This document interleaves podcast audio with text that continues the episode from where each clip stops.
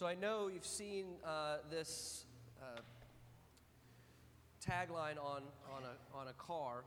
You've seen this bumper sticker before. Um, Jesus is my co pilot. Seen, that's, that's an older one.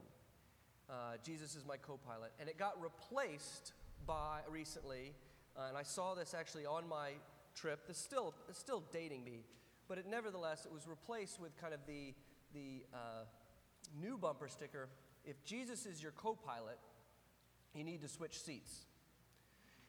And I totally get the idea behind that. I totally get what the person who is obviously more spiritual than the first person, the first bumper sticker, I totally get what they're trying to do. They're trying to say that the Christian life isn't uh, about using Jesus for some mechanical purpose. Jesus is not an adjunct, he's not an extra.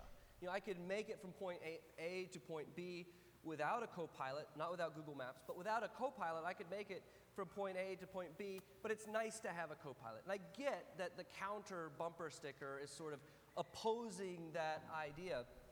On the other hand, as I was thinking about it, and I have a hypercritical mind, as many of you know, but as I was thinking about it, I was, I was thinking the problem with that is Jesus called me to drive.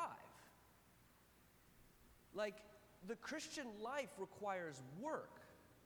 Like, I'm, I'm doing stuff. Jesus calls me to take a journey. He, in Hebrews, he calls Israel to go from the uh, Egypt all the way to the promised land, and they have to work on that journey. They have to do certain things, they have to endure certain trials, they have to go to war with certain people.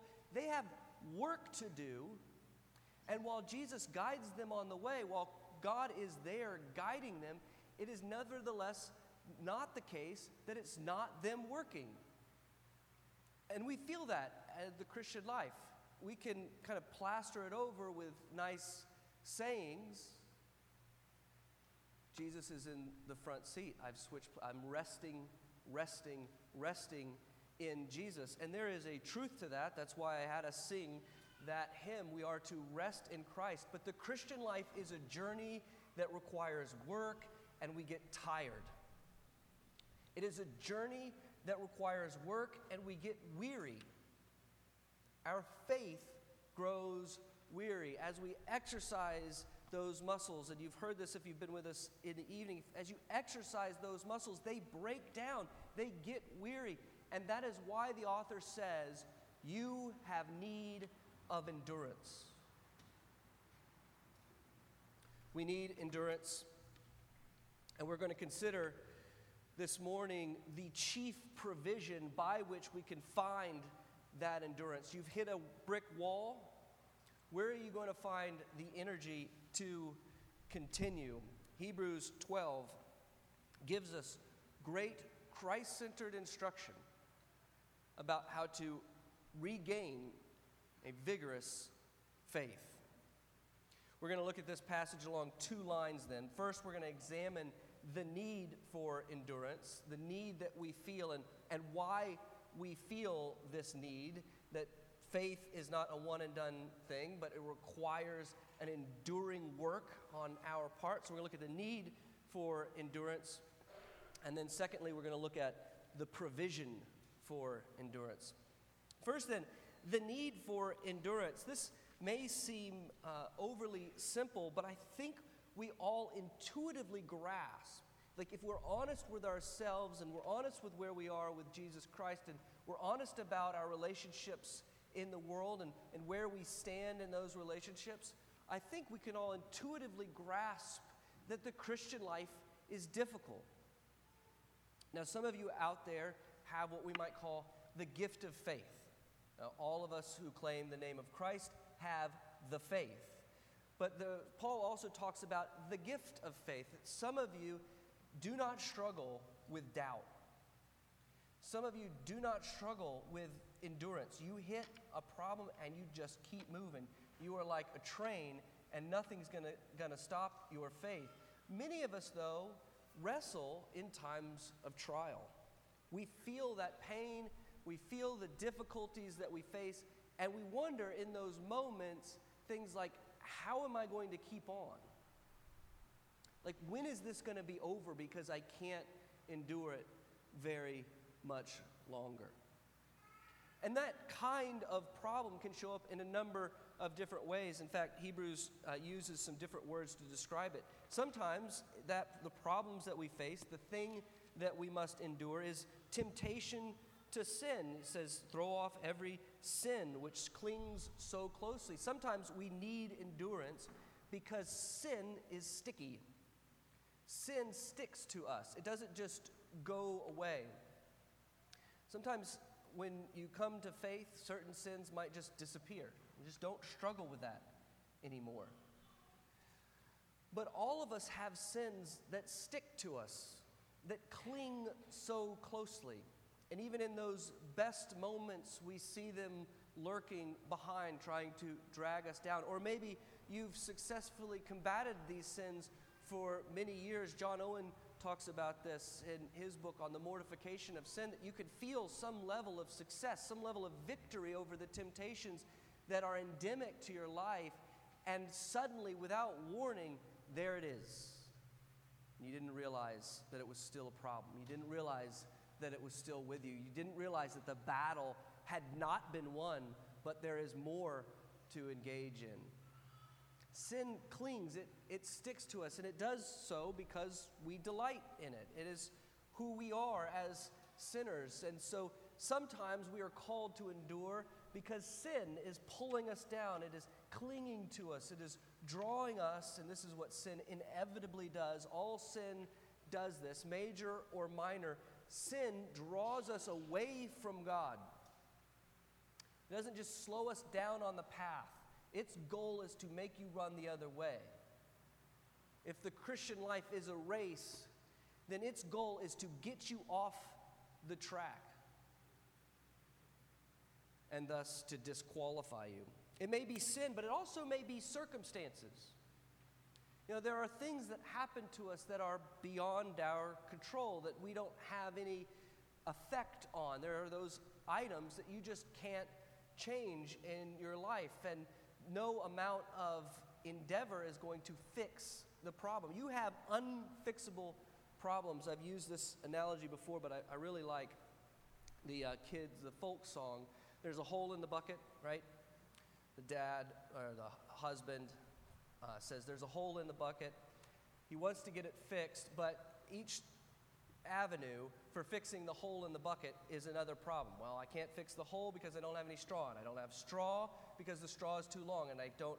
Uh, the straw is too long because my knife is dull, which means I need water to wet the stone, which means I need a bucket, and there's a hole in the bucket.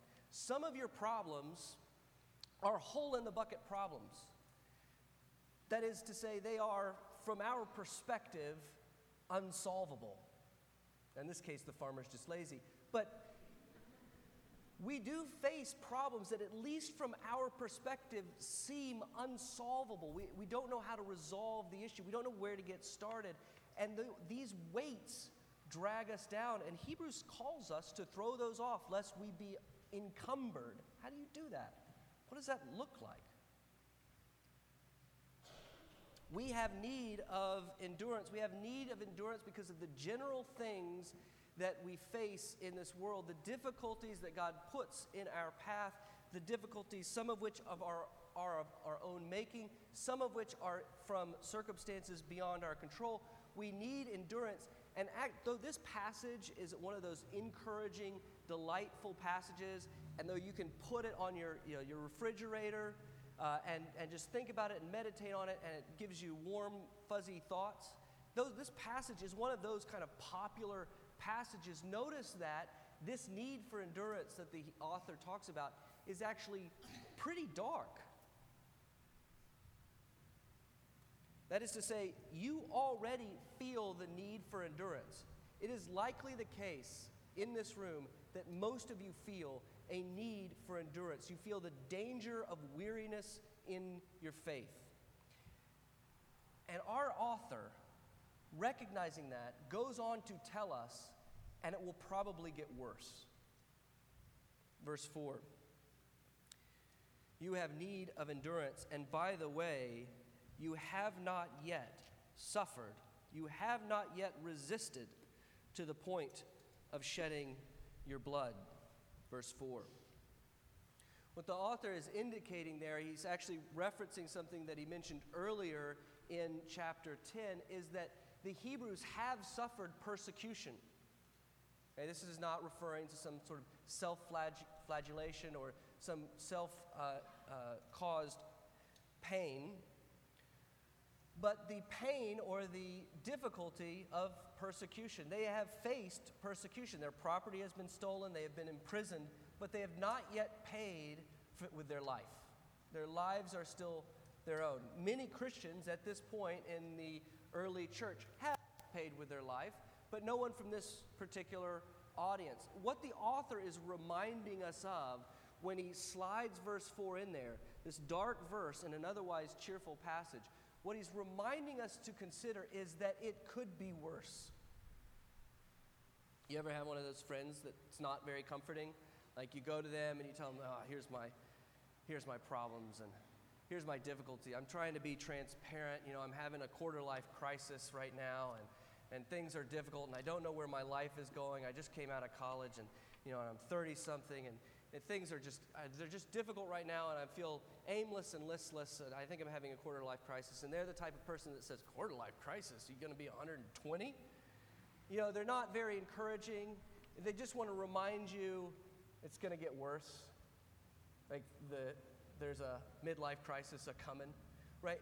The, feel it can feel a little bit like hebrews is doing exactly this Yes, it's really bad, and you've struggled for a long time, and you are tired. You are tired of the struggle. But think about how much worse it could be. Hebrews is not doing that to be malicious. It's doing that to remind us again and again and again that in the Christian life, endurance is required. You have need of it.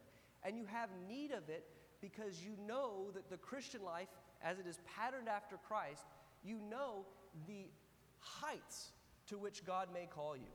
He may call you even to martyrdom. That is hard for us to get our minds around in our American culture. But we need to remember that God has called and will maybe call the people of God to this kind of sacrifice. We need to remember the martyrs across the world who are suffering for Christ even now, while we live at relative peace. And in considering that, what it does is it puts our momentary trials into perspective, but it also prepares us for what is to come. Knowing that it could be worse, knowing the, the heights to which God might call us to suffer, notice, knowing that the uh, difficulties that we might face, that our life is patterned after Christ, and therefore our glory is subsequent to our suffering. Knowing that, that we suffer as he suffered, helps us to prepare for the trials that we face. Maybe you're sitting here and you're thinking, I can't imagine a weary faith, a weary faith. I can't imagine what I'm in, I'm in a pretty good spot right now. Things are going pretty well for me. I'm, I'm happy. I can't imagine what that's like. One of the things that Hebrews wants us to remind ourselves is, is that we live in a wilderness. And though you may have a clear path right now, though you may currently be in cool waters, and that's something to be grateful for and thankful for, we are also always engaged in preparation for the trials that are to come. And we do so, we do so by invigorating our faith. We have need of endurance. And our need is greater than perhaps we possibly know. We have not yet suffered to the point of shedding our own blood. So we have need of endurance. Where are we going to go to get the endurance that we need? Where do we find this kind of energy, this kind of faith? We've been answering that question from a number of different angles in Hebrews, from chapter 10 through chapter 11, we've talked about the example of faith that was left before us in Hebrews 11, and we looked at the anatomy of faith in that passage. We looked at the character of enduring faith in Hebrews 10. But it is here, it is at this point where the author drives all of his discussion to the singular, emphatic climax that is for us power for the age to come. He drives us, he uses these other things, he answers these other questions, but it's all given to us to bring out this singular point, this apex of his exhortation. Consider Jesus Christ, the founder and perfecter of our faith. Where do we get endurance? We get it from the people of God. We get it from worship. We get it from the means of grace. We get it through prayer. We get it by considering the heroes of faith in ages past. But all of these things, all of them together, are merely pointers and foreshadowings of the true source and perfecter of our faith, Jesus Christ.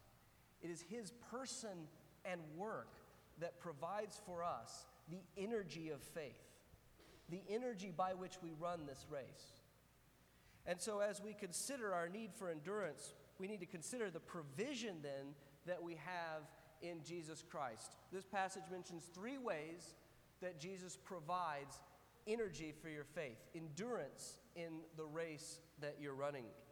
So we're going to look at three things here, three subpoints. You thought it was a two-point sermon, but it's a seven-point sermon.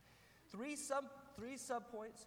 We're considering the need for endurance and now the provision of endurance. And there are three things that the Lord provides for us. He is the author of our faith.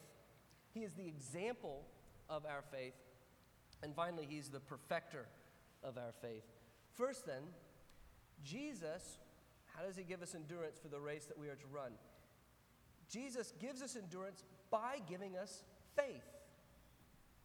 Faith is something that we are supposed to work on, something that we are supposed to engage in and strengthen, but it comes to us as a gift. The faith that we have is the faith that is authored or given to us by Jesus Christ. So in 12, looking to Jesus, the founder and perfecter of our faith. Now, if you picked up the blue Bible, you have the ESV there, or you brought an ESV with you because you know we use the ESV in this church. Uh, that's, that's great. Many of you are defectors and brought another Bible with you, like an NIV, I see, like a New Living. By the way, I should say all of these translations that we have are good translations. We have a wealth of good translations out there. So this, this is not in any way a criticism of some of the other translations. But you will notice if you have one of those other translations, I bet that you have a different word there for founder, founder and perfecter of our faith. And that's because it's a notoriously difficult word to translate, and every translation kind of takes a different stab at it. Um, we actually have uh, coins from the ancient world, from the Greek culture, with this word, founder, in Greek, with this word on, like, on the coin, and then a picture of, say, Hercules on it.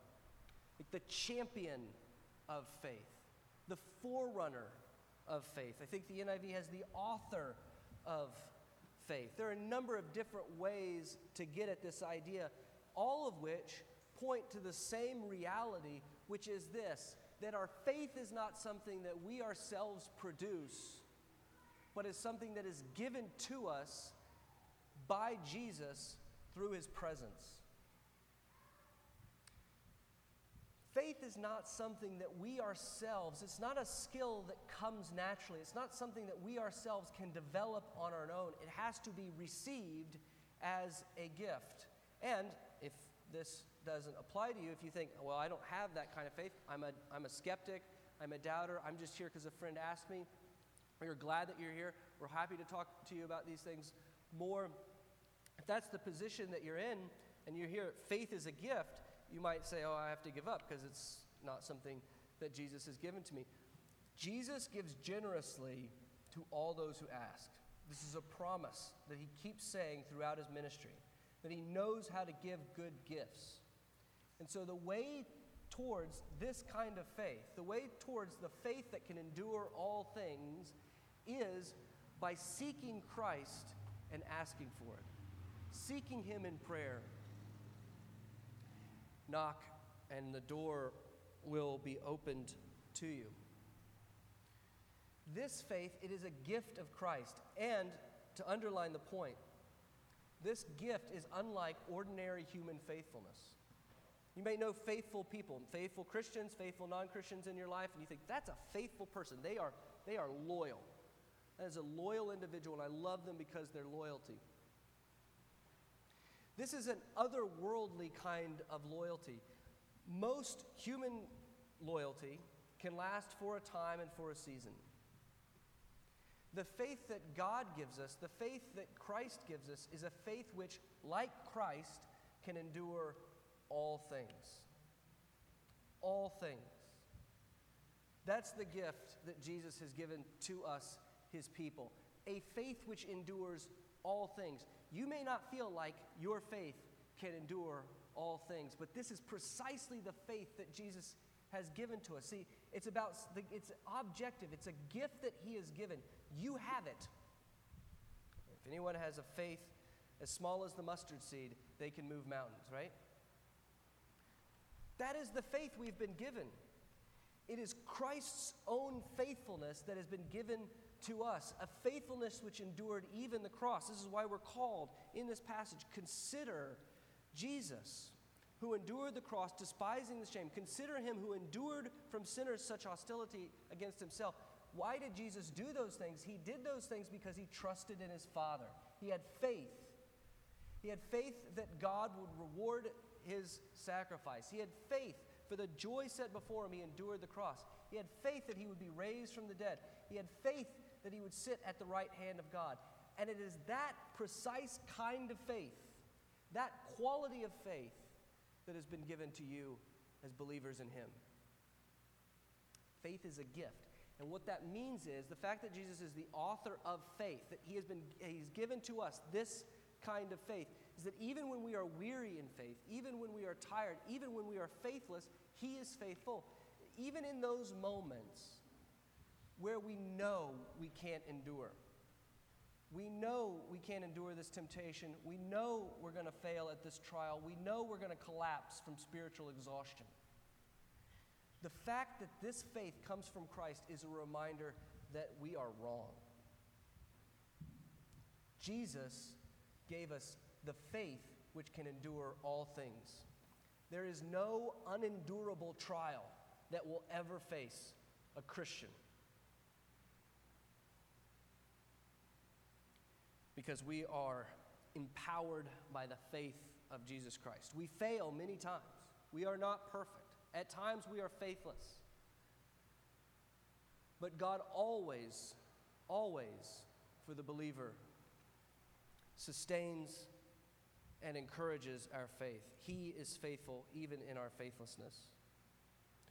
Jesus is the author of our faith. Notice also, he is the example of faith. This is the other reason, the, the other side of the consor- con, uh, coin here. Consider him who endured from sinners such hostility against himself.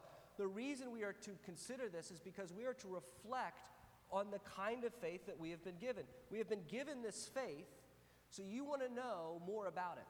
You want to know more about this gift? You want to read the owner's manual. You want to see what things it can accomplish, what types of things it can do, what, uh, what it should be used to accomplish, what it should be used to do.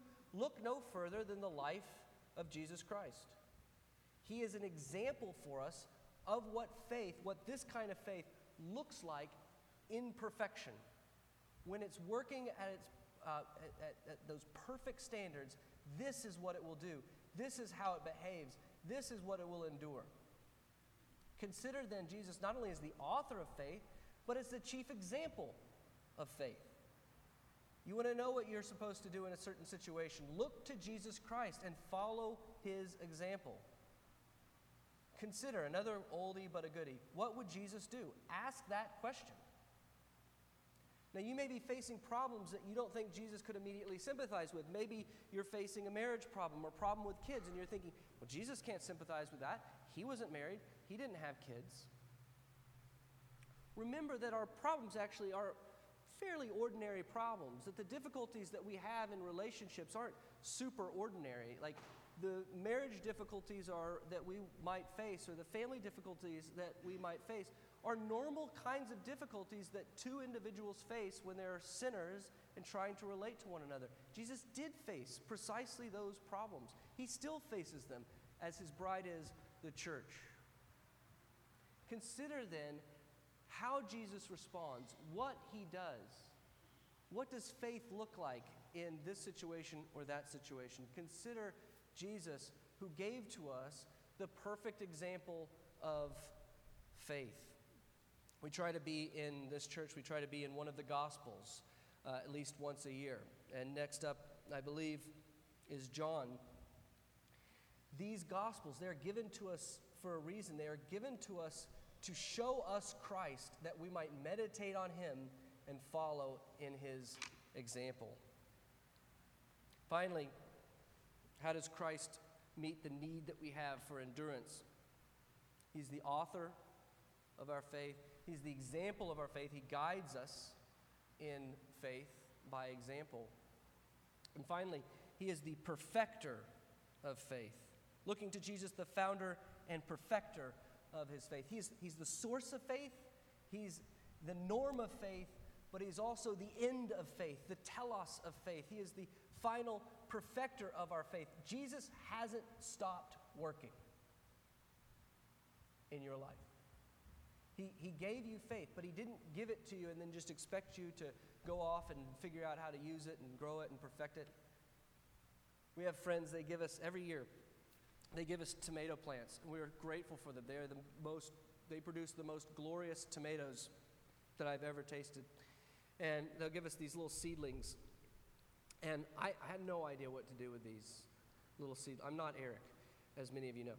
And, and so he gives this to us, but it's without instruction, it's without help. And so uh, for many years, I would put them where I thought they might grow best, and they maybe produced one or two tomatoes. So this time, this year, we went over to their house and we just gave, he gave us a guided tour of everything that he does, soup to nuts. We have some wonderful tomatoes this year. He, see, Jesus doesn't give us something and then expect us to know what to do with it.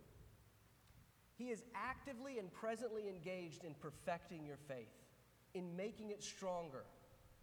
We will talk more about this next week in the evening as we consider the role of discipline in the Christian life the role of exercise, we might say, in our faith. So join us next evening if you want more. For now, remember and recognize that Jesus isn't done working on your faith. You may feel like you're at a spot where you are too weary, you are too tired, you cannot endure them.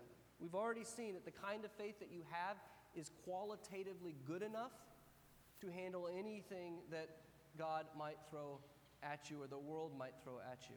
It can endure all things. Know also that in the midst of that trial, Jesus is working to strengthen you. He is working for your good and for His glory. He is using precisely this moment, precisely these things, to call you to greater and greater faithfulness. And He does that in order that we might meet greater and greater challenges and that we might be prepared then, in the end, for greater and greater glory. We are on the same path that Jesus Christ was on. For the joy set before him, he endured the cross, and he was trained through suffering over the course of his life to endure that cross, to say yes to the will of God, to throw off the sin that would entangle a normal human being, to throw off the weights that often entangle us, and to endure the cross for the joy set before him, for the glory that awaited. Your suffering, your trial, because of Jesus Christ, is the same. We are following our greater high priest. We are following our founder and champion.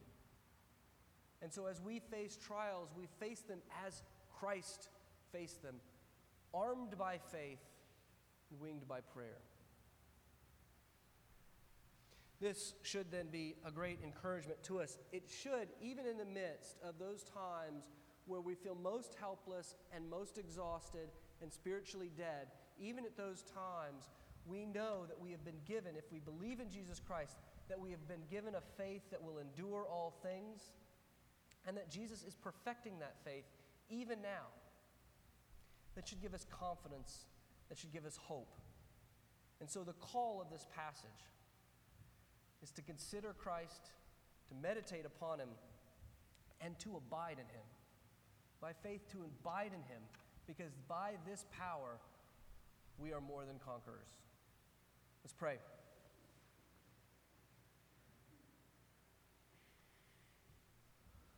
Lord Jesus, we thank you for the faith that you have given, for the example that you have set. And we thank you that you are not done with us, that you have promised us that you who have begun a good work in us will carry it on to completion in the day of glory, in your great day. That you will present us as beloved sisters and brothers before the throne room of God, and we will say, Well done my good, my faithful servant. And we thank you that all of this is not for our own glory and not that we might boast in ourselves, but because you have delighted in your people, that you are the author and that you are the perfecter of faith. We thank you then that our endurance rests in the end not in our own selves and our own abilities and our own skills, but it rests as we rest in you. Lord, give us that endurance, the endurance that finds its power to work by resting in you, the author and perfecter of all things. We pray this in the name of Christ. Amen.